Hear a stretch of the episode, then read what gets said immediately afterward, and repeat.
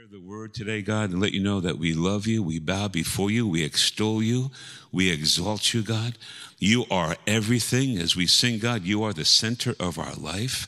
You are the center of our church, Lord Jesus. We reverence you, we honor you because you deserve all the glory, Lord God. Before we utter one word, God, we want to say thank you for your goodness. Thank you for your grace and mercy, Lord God. Thank you for how you reveal yourself to us, Lord God. Thank you for the mountaintops. Thank you for the valleys, Lord Jesus. Thank you for the good and thank you for the bad, Lord God. But we just want to let you know that we love you so much, Lord God because we know how much you have loved us, God. Every time we see that cross, God, we see how much you loved us, Lord Jesus. And Father, thank you, God, for continuing to have your way as we continue our service, Lord God. Father, we love you and thank you for what you're about to do. In Jesus' name, amen and amen, amen, amen. Uh, some time ago, I was, uh, I think I shared this a while ago, I was at the, uh, the beach with my son David. We were walking on the beach a while ago, and I think I wrote this in a devotion a while ago. We are on the beach and we we're picking shells and I was picking up all these beautiful, nice, nice big clam shells and all these uh, uh, other shells. They were so nice. And I saw Dave, and he had a little little uh, little basket, and he's put all the shells in. So I went to go see his shells, and all his shells were broken. They were all just pieces of shells. I said, Dave, what, what pieces of shells? You know, throw them away. Why don't you just just hold the, the, the big shells, the good shells? And Dave just went, I, I love the broken shells. And that so spoke to me because God loves us, broken shells. Amen. We're all kind of broken, amen, in, uh, in ways. And God loves us so much, amen. God loves us so much. We all get, we all get kind of broken every now and then. That's why we need God. We need God to, to fix what we break in our lives. We need God to mend what we tear. We need God to restore what we neglect. We need God to, to, to find what we lose. We need God to fill again what we empty sometimes. And we need God to begin again sometimes what we think is over. And God can do that because He's a good God. Amen. Let me ask you a question, rhetorical question.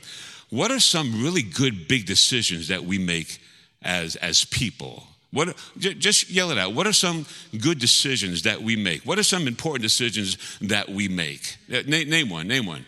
What is it? Marriage. That's so important, right? Shake your head, Lou. Yes, that's, that's so important. What other? Marriage? What other? Tom? Following God. Probably one of the most important decisions we could ever make. What else, Mary?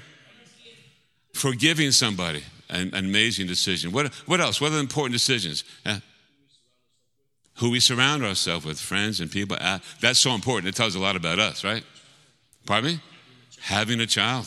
Oh, that's so important. It really is. What else? One or two more. What's a, Tom? Showing love, making a decision to show love for one another. And that's a big decision sometimes. Amen. One or two more. What other big decisions do we do we make? What are the big decisions? Everyday decision. What else? Way in the back there. Yes. What is that? What did she say?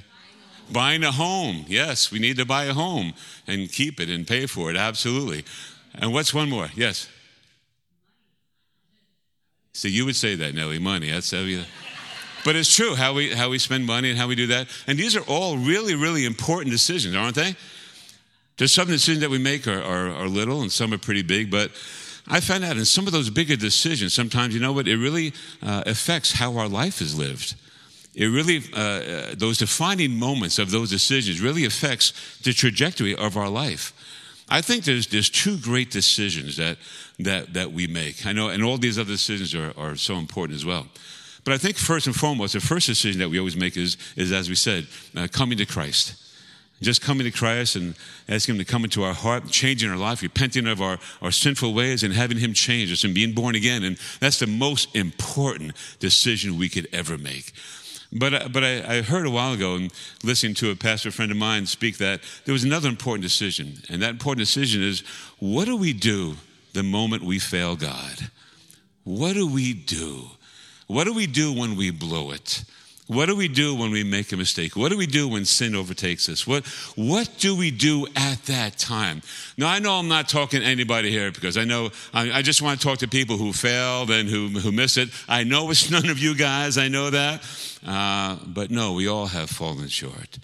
Uh, at one time or another, we've all blown it. We've all missed God in something here and there. So, what do we do when that happens? What do we do? There's some people that run away from God. To some people that try to ignore it. to some people that try to just make believe it didn't happen. And we kind of go on, what, what do we do in those, in those times? Because what we do reflects a lot about what we believe about God and what we believe about ourselves. What we do in those times when, when we've blown. Uh, just for the sake of it, has anybody here ever failed God? Big thing, a little thing. Just have you? Yeah. Have you ever made a mistake? Have you ever had those moments where, what was I thinking? Have you ever had them? I'm like, what was going on? What was that? You know, and and we all have. We've blown it. We've we've all done that, and and God knows that. And when we do that, a couple things happen. First thing that happens is when we fail God in big things, little things, whatever it be. First thing, we got that accuser, that devil comes around. And what do you start to do? He starts to pummel you. He starts to say all these things. Boy, you blew it. You should have knew better. All these things come, all these, especially when we know that we failed God in some way. He comes and says, You should have knew better. You've been in the Lord, this and that, whatever, or God is so mad at you, or God is done with you, and all these things come, all these lies and all these uh, attacks come from the devil to, to try to pull us away from God, to try to get us so down. Isn't true? He knocks us when we're down. I mean, that, that, that's his specialty. When we're down, he comes with all these lies that you should know, but God's never going to use you again. God is mad at you. You blew it. It's over. Blah, blah, blah. All these things. Has the devil any lied to anybody here uh, when we're down? Yeah, he, he does that. He comes at. He comes at. And sometimes he, he takes hold, and sometimes we listen to that. There's a lot of people I know that allow, listen to that garbage, and they either walk away from God, walk away from a ministry God put on their heart, walk away from family. Some people walk away from a marriage. We, we, we've seen that that accuser comes and tries to keep us down. But I love that phrase in the Word of God that says, but God. But God. Oh, my Lord. Thank you, Jesus. But God, because God will never fail you. Praise God. Amen. God's not surprised by your failure. He's not surprised by your mistake. He knows you too well.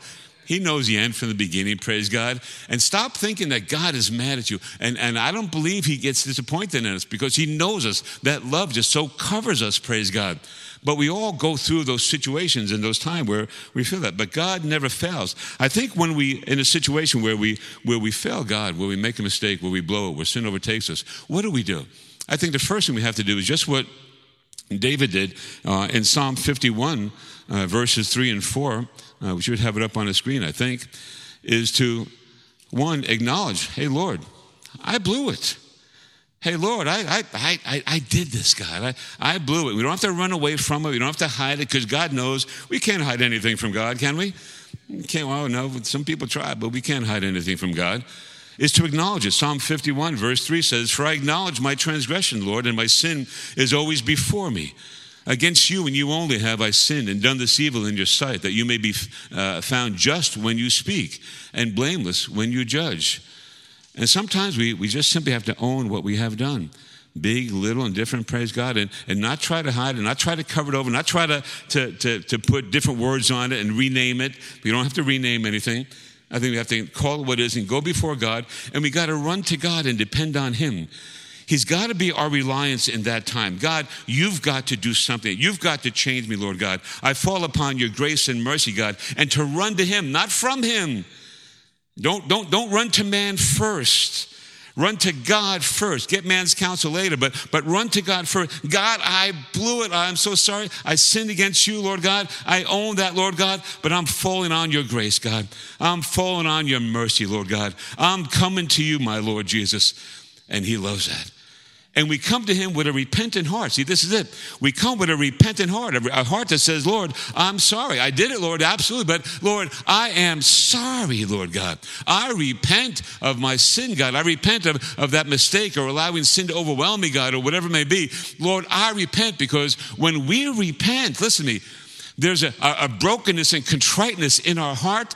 There's no devil in hell that can take away that broken and contrite heart. Hell hates a broken heart. Hell hates a contrite heart. Hell hates a repentant heart. Why? Because they can't do nothing about it, praise God. Amen? Because that broken heart comes to God and God covers us. God covers us. When we have that brokenness, that contrite heart, that sorrow for sin, that true repentance, God covers you. And no devil in hell is going to get through with that, praise God. And that's why the devil hates repentance. That's why he hates brokenness and, and a contrite heart. Why?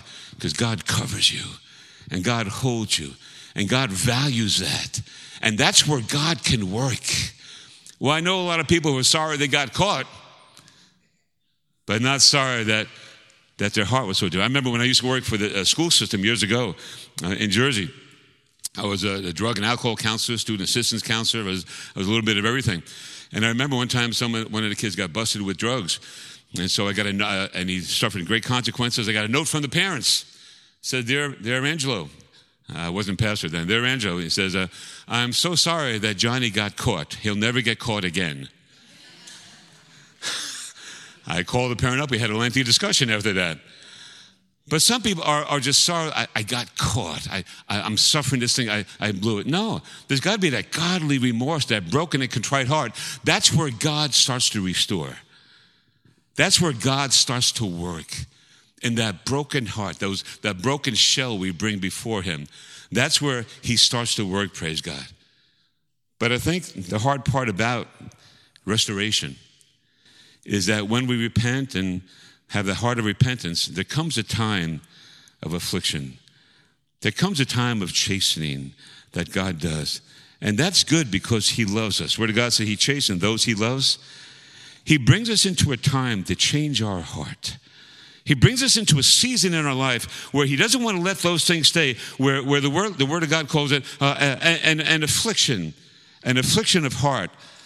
And what that means is He allows us to go through a dark night of the soul. He allows us to go through a dark time where He's reaching deep inside our heart to change us, to grow us, to love us through it. He never stops loving us. As we sang tonight, He never forsakes us, never lets us go. He's always there. But sometimes He risks being misunderstood because He allows a time of affliction to go deep in our hearts. See, see, God wants to reach us, and sometimes we don't listen when things are good. We don't listen when we're filled with the blessings, and, and we should absolutely, but sometimes God can only reach us through the trial of affliction sometimes. And, and David speaks about that, and David knows about that. The time of affliction, that broken spirit. In Psalm 119, if you have your Bibles, please turn there. In Psalm 119, right in verse 67, let me get there. David speaks a couple times about this affliction. Because God is in the process of restoring. Hey, listen, God is not done with you. We may have blown it. We may have made the worst decision in our life. We may feel like it's all over, maybe suffering horrendous consequences, but listen to me. God can turn that thing around. God can turn your life around. God can turn those situations around. Through the fire? Yeah. Through a time of affliction? Yeah. So hold on, we're going to speak about that, but it's going to get good in a second. Amen. In Psalm 119, verse 67, the word of God says, as David wrote, says, Before I was afflicted, I went astray, but now I keep your word. You are good and do good. Teach me your statutes. David was saying, Before I was afflicted, I was going astray. Lord, I, I got off direction, Lord God.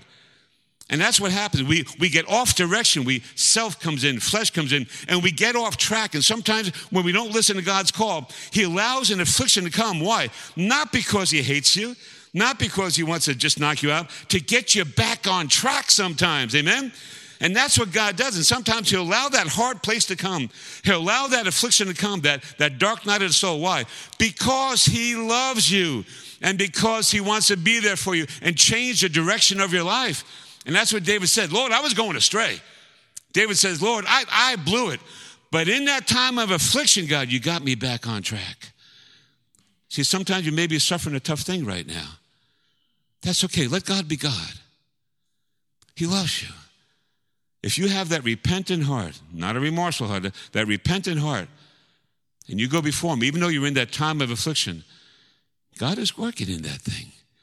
He's working in that dark spot. Trust Him. Trust Him. Lord, I trust you. When you don't even know what He's doing, Lord, I trust you. Most of the time, I don't know what He's doing, but I trust you, Lord. And David kind of repeated that in Psalm 119, verse 71. He says, and it does sound kind of strange, but he says, It is good for me that I have been afflicted, that I may learn your statutes. Well, it's good. I'm going through hell right now, God. It's good. I'm really just suffering and just, yeah. Yeah, it, it is good. Trust me, because God's in there for you. Why? Because He's saying it's good for you, it's for your benefit, because God is trying to get that thing in you. God's trying to get that thing in you that you weren't listening on the mountaintop, and He's praying you're going to listen in the valley, praise God. Because He loves you and doesn't want to lose you to that thing, amen? So David cried out, Lord God, it's good for me that I'm in this tough season right now. Why? You're working deep in me, Lord God. And you got to trust that. You got to trust that. That in that time where all hell seems to be breaking loose, where everything seems to be going, even when you think God has forsaken you, like we sang today, He hasn't forsaken you. But because He loves you and wants to get at that thing in your heart that He's been trying to get at for the longest time, and maybe you weren't listening, in that time of affliction, He's saying to you, Listen to me, I love you. Just trust me right now. Do what I tell you to do. Trust me. We're going to come out of this. I'm going to restore you. I'm going to make it new. Trust me. Just don't walk away. And David cries out in Psalm 119, verse 75, he says, I know, O Lord, that your judgments are right, and that in faithfulness you have afflicted me. God's being faithful to you because he said he would never forsake you, never leave you.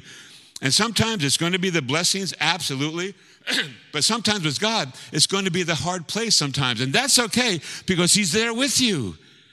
He's there with you. That's why depend on Him to know that He knows what He's doing. Trust Him. And even in that hard place, you stay in prayer, you stay in the Word, you stay in church, you stay doing those godly things. Why? He's trying to change all the mistakes you've made. He's trying to get you in that place to be restored and to maybe restore that God's dream He put in your heart, and to maybe restore a vision God gave you, maybe restore a marriage, maybe restore a lifestyle, maybe restore a relationship with a child, maybe restore something if you would just allow Him to be God through the furnace of affliction sometimes.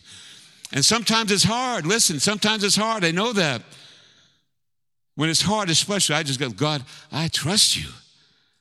God, I trust you because I know you love me, God. I feel like I might be forsaken, God. I feel like you're way over there, God. I feel like you're mad at me. But we learned a long time ago that we don't go how we feel with God. We don't, we don't judge our walk by how we feel. Why? Because feelings are subject to change. Feelings go up and down. When was the last time you were angry? You remember that? Don't get crazy, Darlene. All right, just just. When was the last time? When was the last time you were happy? Uh, things change. That's why we don't go by how we feel. We go by God, your word. Your word says this, God. So rather than go with how I feel, God, I'm going with your word, Lord God.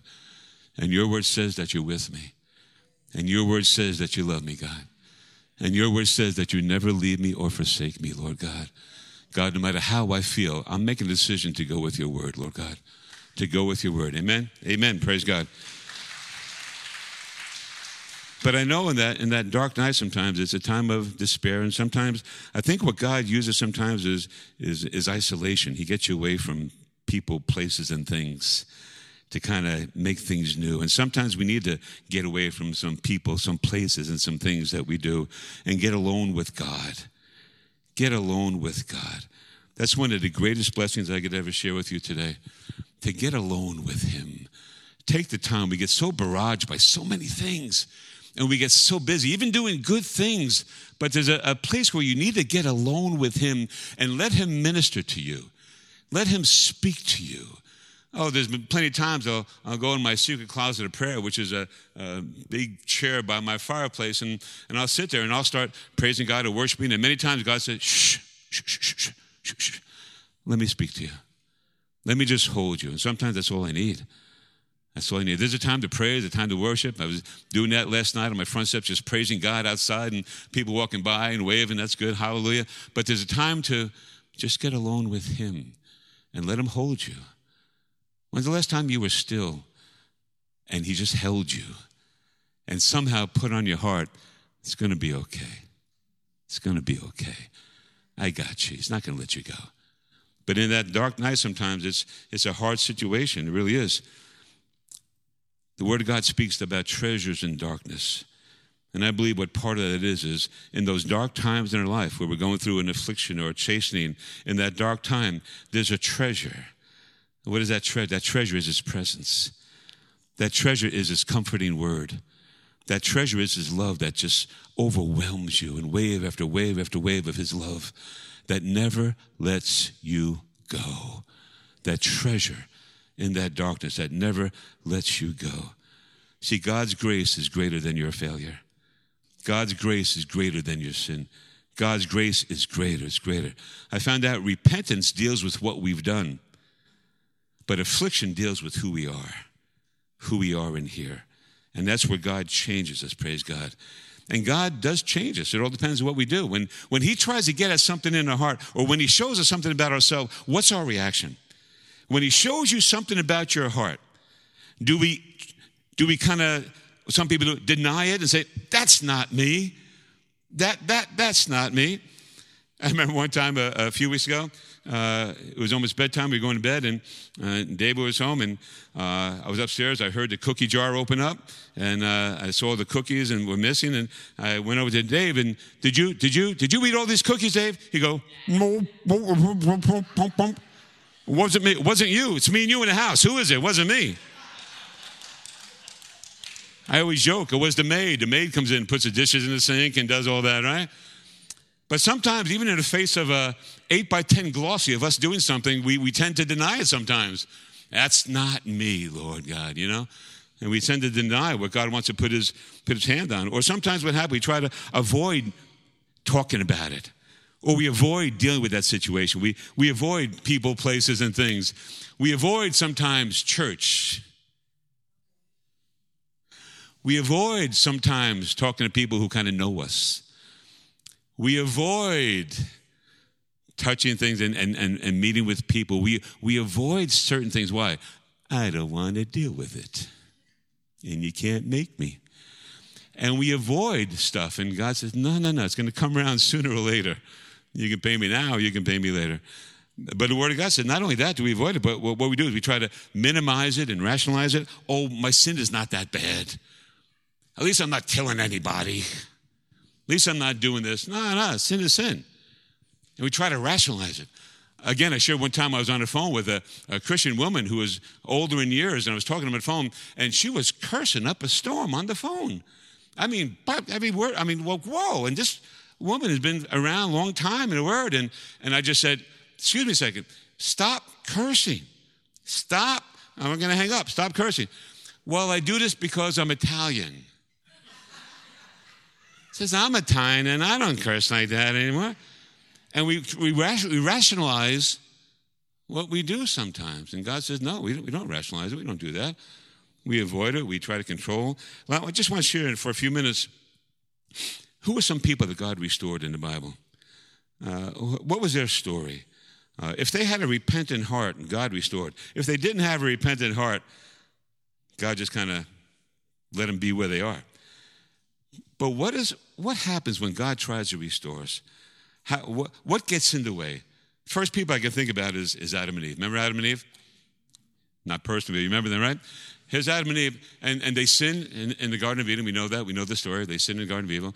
Uh, the serpent was there and tempted Eve, and Eve gave it to Adam, so we know that story. So here comes God, and he's on the scene, and he's, he goes to him and says, Adam and Eve, and I'm paraphrasing the story, obviously. What'd you do? What, what, what happened? What'd you do? And what was their response to God trying to get at something in their heart? If they would have went before God and said, Lord, we just blew it. We are sorry, Lord God. We got tempted, we fell short. Forgive us. That would have been a whole different story. But what did they do? What did, uh, what did, did Eve do? Eve, the devil, God, he made me do it, you know, the devil, yeah. And what did Adam do? Lord, the wife you gave me, it wasn't my fault. It was her, Lord God. They blamed each other. If God's trying to get it at something in your heart, stop trying to blame somebody for how it got there. Stop trying to blame people for where we are. Oh, I know people can contribute things. I know that. I understand that. But you made that decision. Stop blaming parents. Stop blaming children. Stop blaming pastors. Stop blaming this. No, no, no. Lord God, I made a decision to do something. And I just believe if Adam and Eve would just repented, God would have restored them. I, I, just, I just happen to believe that. Here you have Father Abraham, Father, Father of faith, great man of God, Father of faith. He also failed God several times. And God restored him because he had a heart for God. But one of the times that he, uh, that he failed God, he was uh, traveling, I think it was in Egypt. He came before Abimelech, and he lied about his wife Sarah. He told the king that Sarah was his sister, not his wife, trying to save his own life. He didn't want to get in trouble. So what did he do? He lied. And sometimes what happened, to save our own skin, we lie sometimes. We exaggerate. We, we lie. And God says, No, I'm trying to get that thing out of you. And thank God he did here. He got that out of Abraham. But, but Abraham failed God. He lied. And he did a couple things down the road, but he, he failed God. But God restored him. Why? Abraham's heart was for God. And Abraham knew there was a process of growing, praise God. See, catch yourself when God is trying to get at something in your heart. Don't lie about it. Don't try to get out of something eh, or, or try to make someone think of you a certain way by lying and not telling the truth. just kind of admit what we do, praise God, and, and just go before God and say, God, I, I need you to change me, just like Jacob did. Jacob in Genesis chapter 32.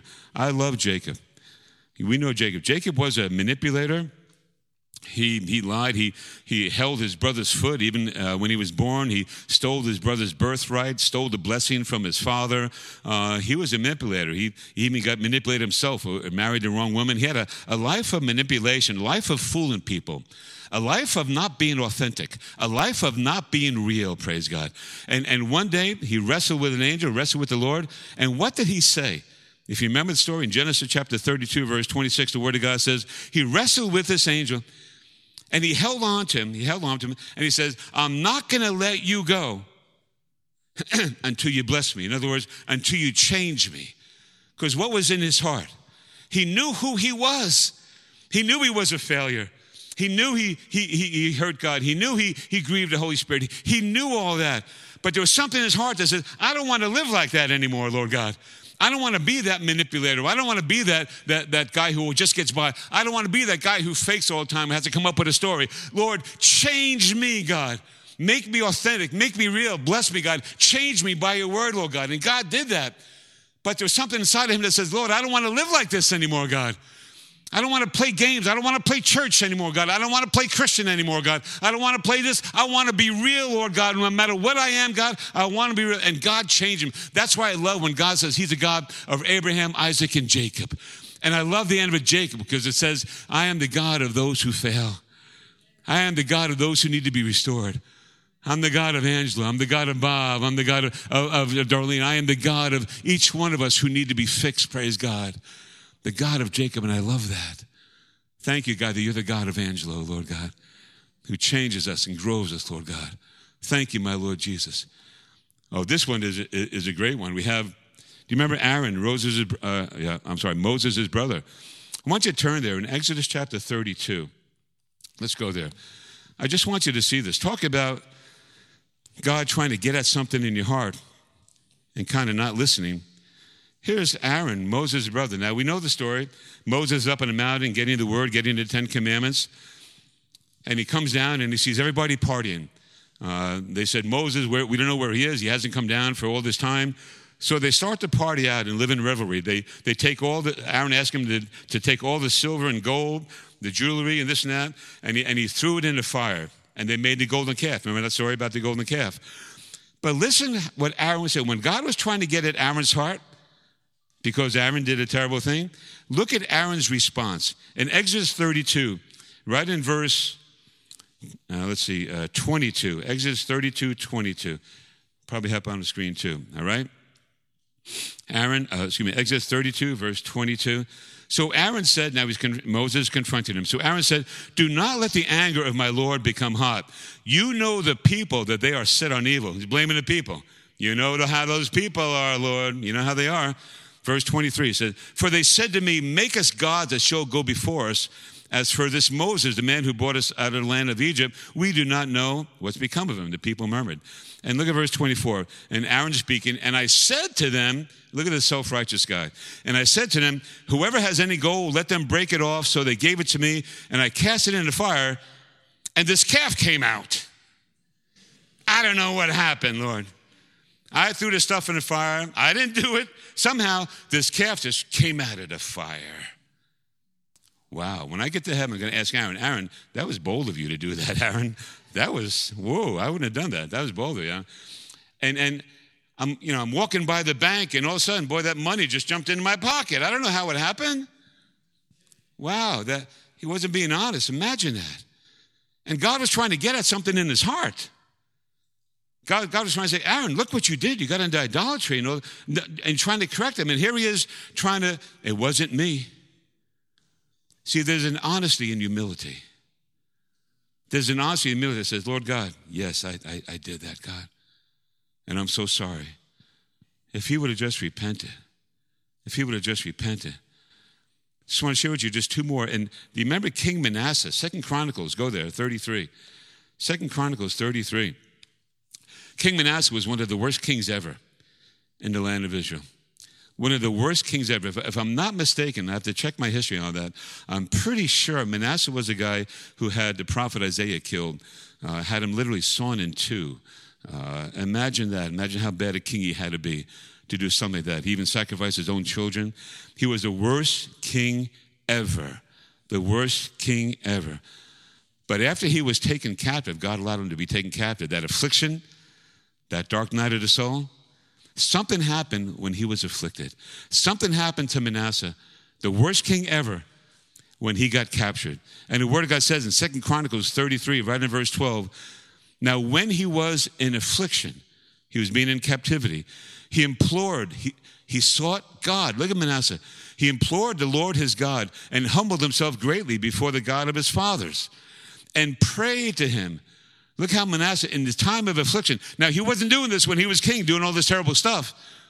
But in that chastening, in that time of affliction, he said he prayed to him and he received his uh, entreaty and he heard his supplication and brought him back to Jerusalem into his kingdom. And then Manasseh knew that the Lord was God. God restored him because he prayed and he sought repentance. God restored. No matter how bad he is, don't count anybody over yet. Don't count yourself done yet. Listen to me, my people. Don't, listen, we, we've done things. Don't count yourself out. And don't count out that loved one yet. I know you see some hard things. I know that. I know you see some difficult things, but don't count them out yet. Why? Because God hears a broken heart. God hears a repentant cry. And that's where God comes. And if he could do something in Manasseh's life, oh my Lord, what he can do in our life. He restored Manasseh because Manasseh prayed, sought God, repented, praise God. Don't count anybody out. That's why you pray. That's why you pray. You pray for them. You be a light to them. You don't judge them. You pray for them, praise God. And you keep praying until God has a work. And I remember Peter. Peter was restored by God. We know that. After he wept bitterly about denying Christ. And no one had a, a closer walk than Peter with Christ. He actually was with Christ and he walked. But he denied him three times. We know that story. And what did Peter do in his failing God? Word of God says he walked away. He walked away and went fishing. And we know the rest of the story. He was restored by Jesus. You know, do you love me and feed my sheep? He was restored. But he walked away. And my heart breaks to know that there's so many people who think they failed God and they simply walk away. And I just want to share something as well that sometimes maybe there's someone that you know maybe failed God. Maybe someone you know maybe just fell into sin and and and and you found yourself walking away. See, who who who, who told you to walk away? Who told you to walk away from those who failed, those who sinned, those got caught by sin? Who who told you to walk away? I don't see that in, in the Word of God. I see something else I'm going to speak about in a second about that God restoring us. But watch out. Don't, don't, don't walk away from situations where there's failure or trouble. Why? Don't, don't, don't, don't walk away. Because Christ never walked away from us. You know what I found out a long time ago? That people walk away spiritually before they ever walk away physically. I've seen some marriages, some situations where the husband walked away spiritually many, many years ago before he actually left the house, and vice versa. No more walking away. You stay, work it out. You pray. Let God do that deep thing in your heart, not that person's heart.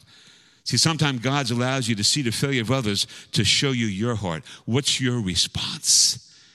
Are you mad? Are you, are you judging? Are you this? Are you that? Rather than, Lord, help me to pray and help me to love them through God, just like you restored me, Lord God just like you did it in me, Lord God.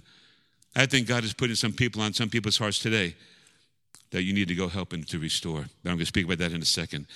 And lastly, I want to speak about this prophet Elijah. Remember Elijah? I'm going to paraphrase this story. In 1 Kings 19, there was this prophet Elijah who had this great victory at Mount Carmel. A great victory at Mount Carmel. Remember that? And then a few short hours later, he ran away from Queen Jezebel. He got intimidated. He got scared. He got fearful. So what did he do? He ran into a cave where the, the Lord fed him, the Lord took care of him, but he ran into a cave. And the Word of God says that he had his mantle in his head. He realized he failed God. He held his mantle, his cloak in his head, and he put his head in his cloak. And maybe he cried, or maybe just in despair or shame. And God's word came in. Again, I'm paraphrasing the, the story. God's word came and says, Elijah, what are you doing here? Elijah, what are, what are you doing in this cave, hanging your head down? What, what, are you doing? I, I, know you ran from Jezebel, but what are you doing in this cave? And twice the Lord came to him and said, What are you doing in this cave?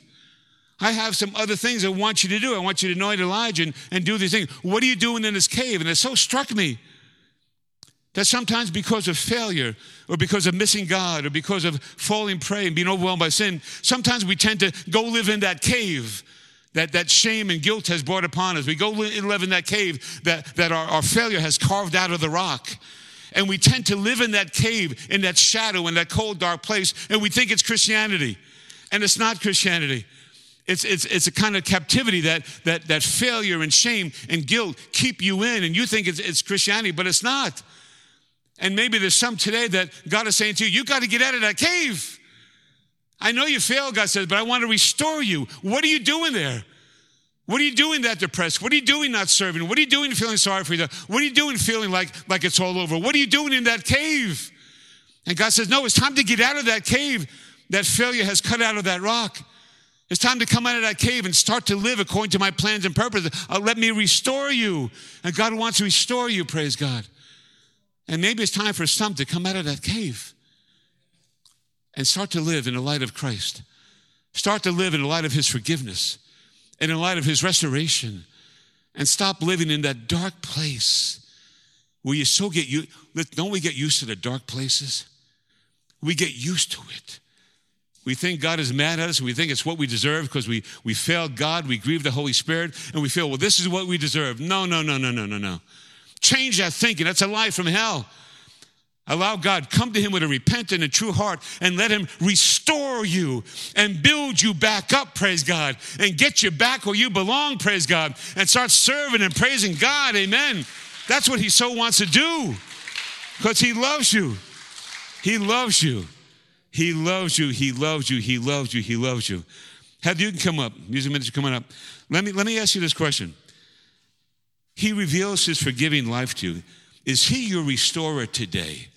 How are you living right now? In the face of your failure, in the face of your mistake, in the face of your sin, in the face of how you blew it, how are you living right now? Are you just there wishing for something to change and something to happen? Are you just there right now saying, oh, it'll get better if I do this, if I do this? fooling yourself. You're going to stay right where you are without Jesus Christ. Without a, a true change that only God restores, you're going to be staying right where you are. And that's no place where God wants you. Why does God restore? I know we have a covenant with Him. He forgives, He restores, He heals, He delivers. Praise God. We, Pastor Reggie speaks about that all the time. Praise God. And I know there's lessons that we need to learn through failure and affliction. And you may be in the middle of some kind of failure or affliction right now, but you need to come to God's restoring grace and mercy because right now He's still your Savior. He's your restorer if you want him to be, praise God. But I just want to share this with you before I close and we have a time of prayer. When our failure meets God's love, what do you think wins out? When our failure meets God's grace, what do you think overwhelms? It's always His grace and His love that we need to come to before. What does God restore? Well, Psalm 51, verse 12 says, David cried out, Restore the joy of my salvation. Sometimes in that dark night of the soul, sometimes you don't even think you're saved anymore. Sometimes you, you, you feel so far from God, so, so far that He comes and restores the joy of your salvation. Oh, He can restore that joy. You're saved. You got an eternal destiny, praise God. And God is with you. You have great covenant, precious promises. And God says, When I restore you, I'm going to restore the joy, your joy that you are saved, praise God. And you got an eternal destiny and glory, praise God. Don't lose sight of that. And maybe sometimes He needs to restore that in us. The Word of God says in Joel chapter 2, verse 25, He can restore the years that were lost or stolen. Oh, man.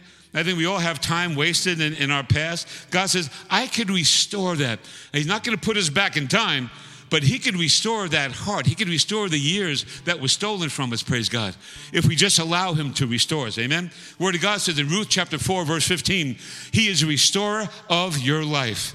Lord God, restore my life, Lord God. I don't want to just exist, God. I want to live, Lord God. And He can restore that life in Christ. In Christ. That zeal, that energy that knows that we're saved, that God is with us, that we've got the Holy Spirit, it changes everything, praise God. But He can restore that because He says so. Isaiah 58, verse 12 says, He restores our paths. He gets us back on track.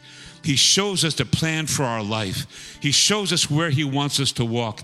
He shows us what He wants us to do, praise God. Because sometimes when we're in sin, we lose sight of that and we're all over the place. And God says, I'll restore the past of your life.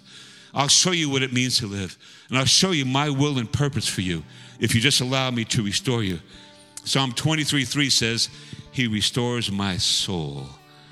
Oh, thank you, God. The essence of who we are. He restores who we are. He restores our identity in Christ. He restores our hope. He restores God's dream for our life. He restores it. And only God can do that. And I'll close with this. Why does God restore us? Why? He doesn't have to. He can let us go and move on to other people. Why does He restore you and I? Why? Well, one is He loves you and He doesn't want to lose you to that sin. He doesn't want to lose you. Imagine that. He, love, he doesn't want to lose you to your own self, to your own flesh. He doesn't want to lose you to this world. He doesn't want to lose you to that sin or, or to, the, to your own situation. He doesn't want to lose you to what's trying to overwhelm you. He doesn't want to lose you to Satan. He doesn't want to lose you. Why? He loves you. When's the last time someone came to you and says, I don't want to lose you. I love you so much. I don't want to lose you. God is saying that to you right now, especially the one right now who's in failure. He doesn't want to lose you. He's going to restore you because he loves you, doesn't want to lose you. Amen? Second reason why he restores us. There's only three. I believe there's more, but the three God gave me. Second reason, one, he needs you to be 100% for the kingdom. Oh, come on. In this world, Heather sang that beautiful song. He needs you and I. Listen, he needs you and I to be 100% for the kingdom of God. We need to be about our Father's business. And we don't need to be walking around this world defeated, living in that cave of darkness. Woe is me. That he needs us to be 100% to speak the gospel of life to those outside these doors, praise God. And we're not going to do it if we feel like a failure. We're not going to do it. So God said, listen, I need you to be 100%. I want to restore you. I need you out there. I need you in the fight. I need you preaching that word, sharing that word. I need you praying for people at Walmart. I, I need you doing that. I need you. I'm going to restore you because I got a call on your life and I need you to have that, uh, that ministry of reconciliation. I need you. And He needs us to be 100%, praise God. But I think one of the greatest reasons why He restores is the last reason is because once we're restored, go restore someone else. Once we are restored, now you go restore somebody. Now you go allow God to use you, to use you in a chain of restoration. Galatians chapter 6, verse 1 says, Brother, if a man is overtaken by any trespass, you who are spiritual, restore such a one in spirit and gentleness, considering yourself, lest you also be tempted. And Luke 22, verse 32 says, Peter, after sifting, what did Jesus say to him? He said, Peter, when you're returned to me, in other words, when you're restored after the sifting, Peter, you go restore your brothers. You go take care of somebody. And God wants to restore you because He's going to need you to go restore somebody, to go pray for somebody, show them love. Show them who Christ is because they're in that dark night of the soul and they don't even think God loves them anymore. Maybe you're the one God is going to send to speak light, to speak life, to let them know God loves you. He's not done with you. He restored me. And let me share how he's going to restore you in Jesus' name. Can we give him a praise right now? Say thank you, Lord God. Amen. Amen. And before we close, just want to pray, but I need to ask you just two questions before we pray. Are you saved? Do you know Jesus Christ? Are you walking with Him? Not that you know Him in your brain, but have you given over your life to Him? Do you have a, a literal relationship with the living God, Jesus Christ? And that comes by a decision. Remember those decisions we spoke about? It comes by a decision to say, Lord, I don't want to live apart from you anymore in this life, Lord God. I don't want to live my own way, God. I want you to be my Lord, my King, my Savior, God. I'm a sinner who needs to be saved, Lord God. I can't save myself. My sin is too great. My past is too great. My emotions are too great.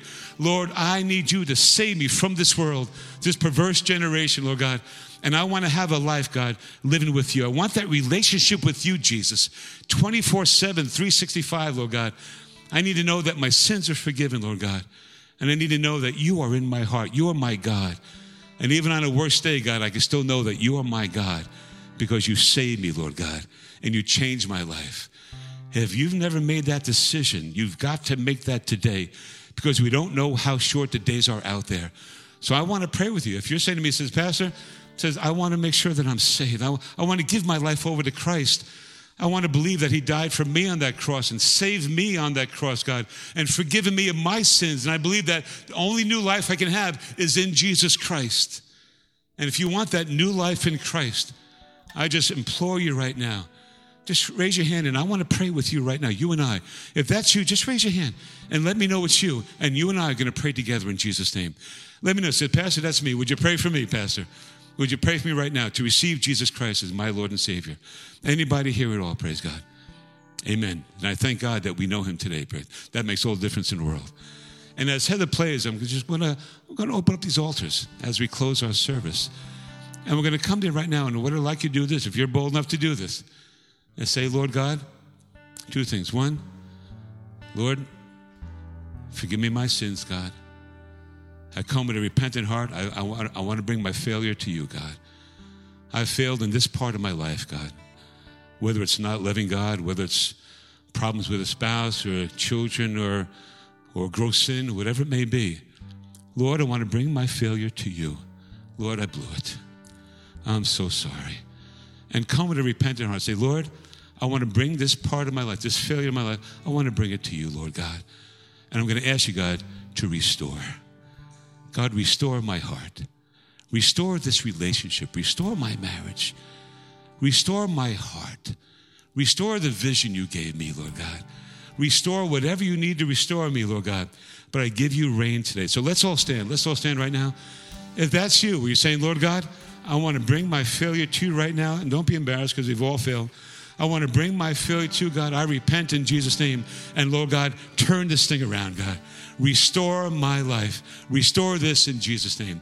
So I want you to come up as we sing this song. Just come up before the altar. We're going to pray for you that God do a mighty change in your heart today. Just come up right now as we sing this song. I'm Just going to pray right now. Father, thank you so much. Thank you for how good you are, Lord God.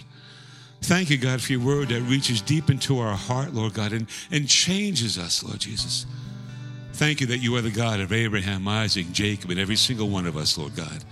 Every single one of us. And Lord, we come before you right now with a repentant and sorrowful heart, Lord God.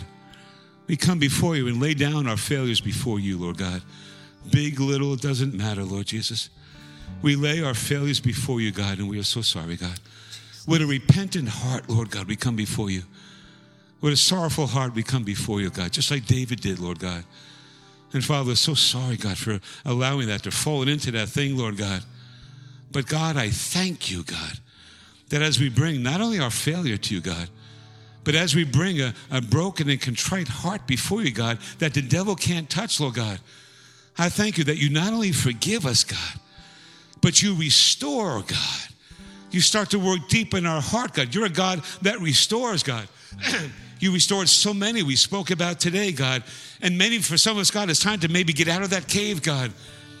That, that, that that failure has cut into our lives, God, and to start to have that hope back, get that joy back, Lord God.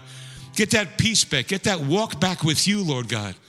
So, Father, we ask today, God, that as we bring you these failures, God, with a repentant heart, we thank you for forgiving us, God. God, help us to know that you're not mad at us, God, that you're not disappointed in us, God, but that you love us. And none of this took you by surprise, Lord God. Father, we even thank you maybe for that time of affliction, God, where you so reach down and, and, and grab our heart, God, to change what you need to change, God, because you love us, God. We stand at this altar call because you love us, Lord God, and because you're not letting us go and not want to lose us, Lord God. And Father, I thank you for as we come before you today, God, that Father, you're beginning that restoration, Lord Jesus. Oh God, restore, God. Restore what we thought was over, God. Restore what we thought was lost, God. Restore, God, what our sins seem to take away, Lord God. Restore, God, what our failures seem to, to rub in our face sometimes, oh God. You are God that restores, God. You're restored because you love us and, and you don't want to let us go, God. And you want us to be about the work of the kingdom, God. And Father, you want to use us, God, that as you restore us, God, give us a word to go speak to restore someone else, God who is in that dark night of the soul, God, who feels like you don't love them, Lord God. Father, we're going to receive by faith, by faith, Lord God, that right this very moment you are restoring, God. Whatever path that may take, Lord God, whether it be through the trial of affliction, God, no matter what it may be, God, whether it be through blessings, God, whatever path that may take, God, we say yes to you. And we're going to trust you, God, that at the end of that path, it's going to be okay. It's going to be okay because you're working deep in our hearts, God. So, Father, today we want to thank you, God. Thank you for your forgiveness. Thank you for your new day. Thank you for your restoration, God. When we leave this place, God, we're going to leave differently than when we first walked in, God. We may have walked in living in that cave, God, but we're going to walk out of this place in the light of your glory, Lord God. We're going to walk out in the light of restoration, God. And we just want to say right now, Lord God, because you're so good, thank you. Thank you for forgiving us. Thank you for restoring us, Lord God. And Father, use us to go restore someone else who's hurting today, Lord God. Father, thank you for doing a deep work in our heart today. In Jesus' name we pray. Amen and amen. Come on, give him praise. give him praise. Be joyful. Give him praise. Say, thank you, thank you, thank you, thank you, thank you, Lord God. Isn't God good? Isn't he amazing? Give one more praise right now and say, Thank you, Lord God. We love you, we love you, we love you. Amen. Go walk in God's love, go restore somebody, and we'll see you at our second service.